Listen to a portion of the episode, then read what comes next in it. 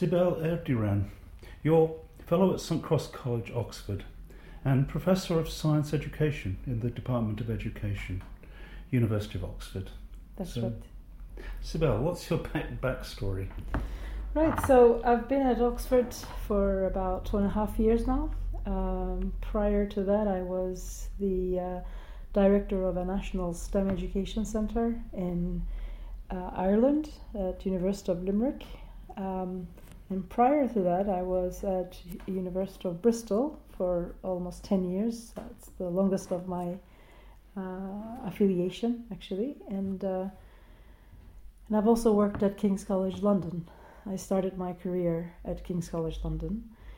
Um, so I've, I've, my education itself was uh, completed in the United States.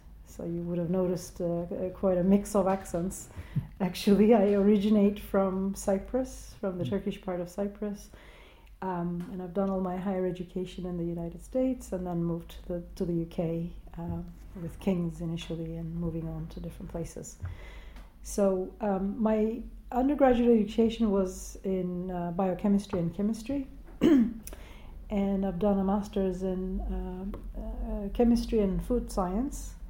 And my PhD was in science education, uh, which is essentially researching how to improve science teaching and learning. And I also had, um, in the United States, they have uh, this concept of major field and major, minor field. So my minor field was philosophy of science. So um, I'm interested in um, issues of uh, knowledge and knowledge construction in science and in science education. So, how we can ensure that uh, students and teachers engage in authentic scientific practices in terms of constructing knowledge. Okay, very good. So, um, um, so your minor in philosophy of science took you to science education. Uh, it actually happened the, concurrently with. Uh, so I, I, what I like to say, I was also a teacher. I've taught uh, secondary chemistry and you know um, middle school science. So in between my undergraduate and uh, master's degrees in science, I was a teacher and I grew up in a family of educators, so education was always very important in my everyday life. And uh, so, and I was always philosophically minded as well, so um, mm. I managed to combine these interests together yeah. the science, education, and uh, philosophy. Fantastic, and very important. Yes. So, now tell me about your position here at the University of Oxford. Right, so I am in the Department of Education and I, in the department, one of my key roles is I am the deputy director of research. Um, I'm currently involved in the preparations for uh, REF, Research Excellence Framework. Um, I teach on different programs like the postgraduate certificate in education, which is an initial teacher education program. I also teach on master's uh, master's level courses and I supervise doctoral students. Um, I have two funded projects at the moment, uh, both uh, for three years. One is supported by the Wellcome Trust, and the other is supported by the Templeton World Charity Foundation.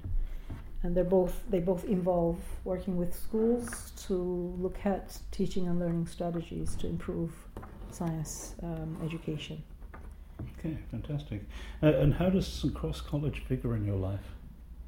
Yes, and Cross is, is it, to me it's, it's a very exciting environment because it's it's the environment where I get out of my shell in terms mm. of my own disciplinary mm. uh, background and manage to interact with people from different uh, disciplinary orientations, and I've always found that really refreshing because I I I learned as much from the tutees I have in the college as I learn from my own colleagues, and, and it's always good to have cross disciplinary conversations with staff as well as students. Um, I like the, the social environment and how the social environment in the college actually facilitates um, uh, our, our, own understanding of our own uh, work as well as understanding other people's work.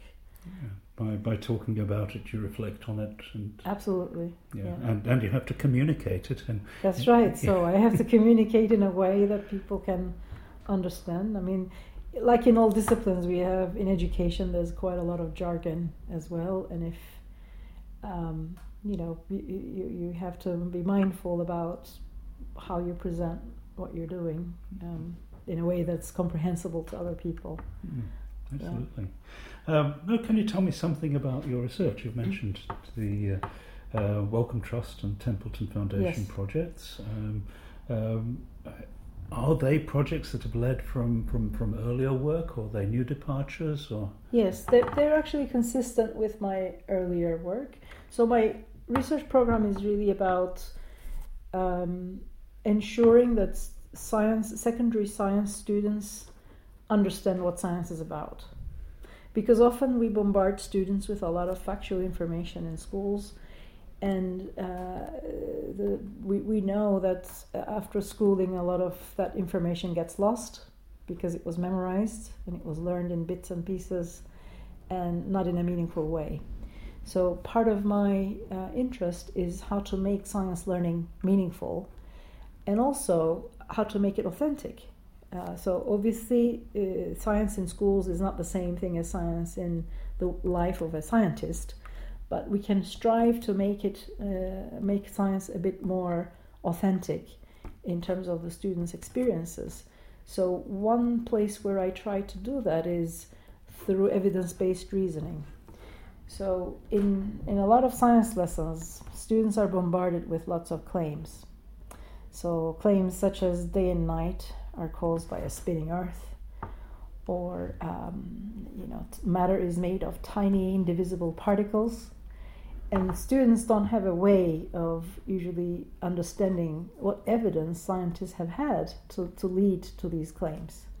So they learn the claims without understanding the evidence and the data that support those claims, which to me is, is fairly unscientific in nature. So we tend to teach science in a fairly unscientific manner where we expect students to believe in claims without having the evidentiary basis for those claims. So my research in the last 20 years actually have, has been looking at how to structure science lessons to open up the discussion space for students to have a chance to engage with evidence in making claims in science. And this area of research is typically referred to as argumentation, so argument making, the process of arguing. Uh, so I've done a lot of work in this area, and this Templeton project is related to this area of work.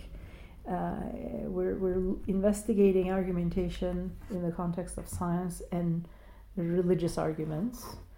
Uh, we're working with local teachers um, from about about 30 teachers, uh, science and religious education teachers, uh, working on how to uh, teach argumentation in their uh, lessons.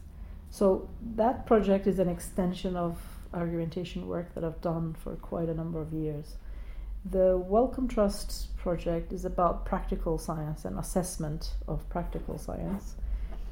Um, and in a sense, it's it's it's it's in the same uh, sort of landscape as my work on argumentation, in the sense that you know what you what kids get assessed about ends up what they get taught.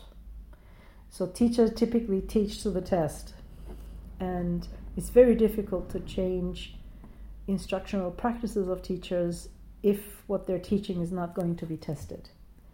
So essentially, we're starting from assessment, what gets tested, revising assessments in a way that would lead to teachers teaching differently, and teachers teaching um, again science in more meaningful and authentic ways. And in this case, in the context of practical work in science. So, how can we teach practical aspects of doing science that is authentic to what scientists do and where students don't just follow recipes, but they actually understand what they're doing as they're doing uh, practical investigations. Okay, fantastic. You've used the word authentic uh, Yes. a, a number of times. Um, could I just probe you a little bit about about uh, what you see as being authenticity. It's evidence based reasoning, it's the practical aspects of science. Yes. Um, how does all that come together in a sort of authenticity of science yes. itself, in your view? So the ultimate, the ultimate um, uh, purpose of doing science is is to generate knowledge, isn't it? We want to understand uh, what the natural natural world is about, what the universe is about. So um, scientists engage in certain knowledge production processes, right? So they, they and, and these we call them epistemic uh, practices. Epistemic is in knowledge production practices.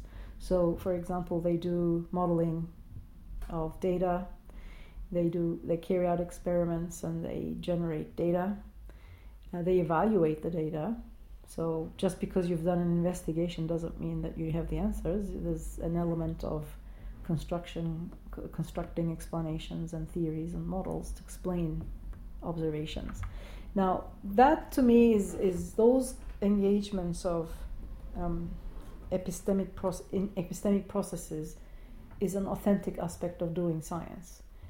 And it, it's, it's purposeful in producing knowledge about you know material world, physical world, um, biological world, and so on. Um, what we don't end up doing much in school science is that sort of approach to engaging students in knowledge construction. Mm. So the, the, students tend to be knowledge consumers. We tell them what they need to believe in and what they should know about. We don't engage them as much in knowledge production and construction processes. So as a result, they're in the dark really a lot of the times. They don't know how scientists reach the knowledge that they reach and why. So, to me, authenticity is about the, alignment of uh, science teaching and learning with the epistemic practices of science. So, in, in, in terms of how scientists themselves produce knowledge what's the source of their knowledge? How do they validate their knowledge? What are the norms? What norms do they have mm. in validating that knowledge? I mean, scientists have peer review, for instance. They debate and discuss. They present their work at conferences. There's a, a, a whole element of the social dimension as well of engagement of scientists.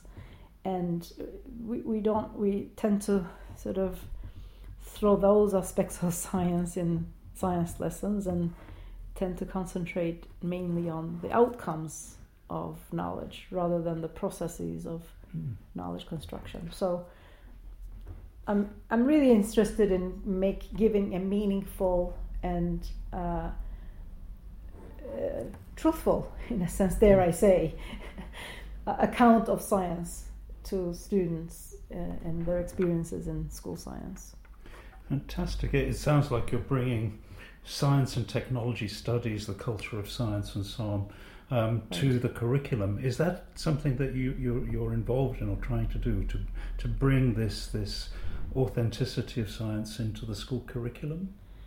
Yes. So, uh, I mean, obviously, we, we, we you know, we're, we're researchers, we're, uh, we're academic researchers, we have projects, funded projects. We, we do, I mean, I also am engaged in theoretical investigations on nature of science and from philosophical perspectives and implications for science education.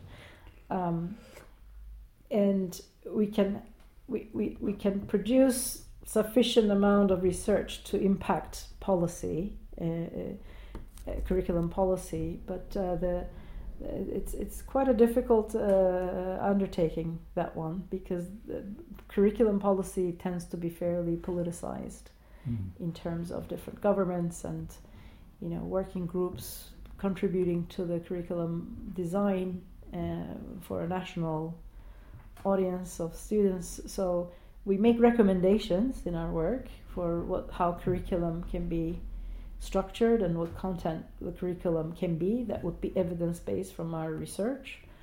Um, and sometimes that's taken up and sometimes it's not. And the, so the curriculum is, is, is, a fairly complex process in mm. terms of national implementation. Yeah. Okay. okay. What, what, what, are the, what are the most important things, in your view, uh, in, in the research that you do? Yes. uh, so my research, more often than not, including these two projects that I mentioned just now, include engagement with teachers. So I've done a lot of theoretical papers where I make arguments. I've written books, in fact, where we make arguments for how science education should be or how, how science curriculum could be um, uh, based on literature reviews and uh, arguments based on research. Um, but unless you actually engage with practitioners, um, eh, what you do ends up being fairly limited in terms of impact. So, my projects, even though they're research oriented projects, we're actually investigating classroom based um, activities. We're videotaping, audio taping, and analyzing uh, lessons and so on. So, uh, we have empirical data to investigate teaching and learning processes. But one thing that I really enjoy is uh, working with teachers um, in in the scope of professional development. So I'm always guided by this interest of transforming um, what we're learning from our research for inclusion in professional development of teachers. Because unless we do that, no amount of talk is actually going to have an impact on practice of teachers. And I've seen that by engaging with teachers on professional development workshops, it takes time.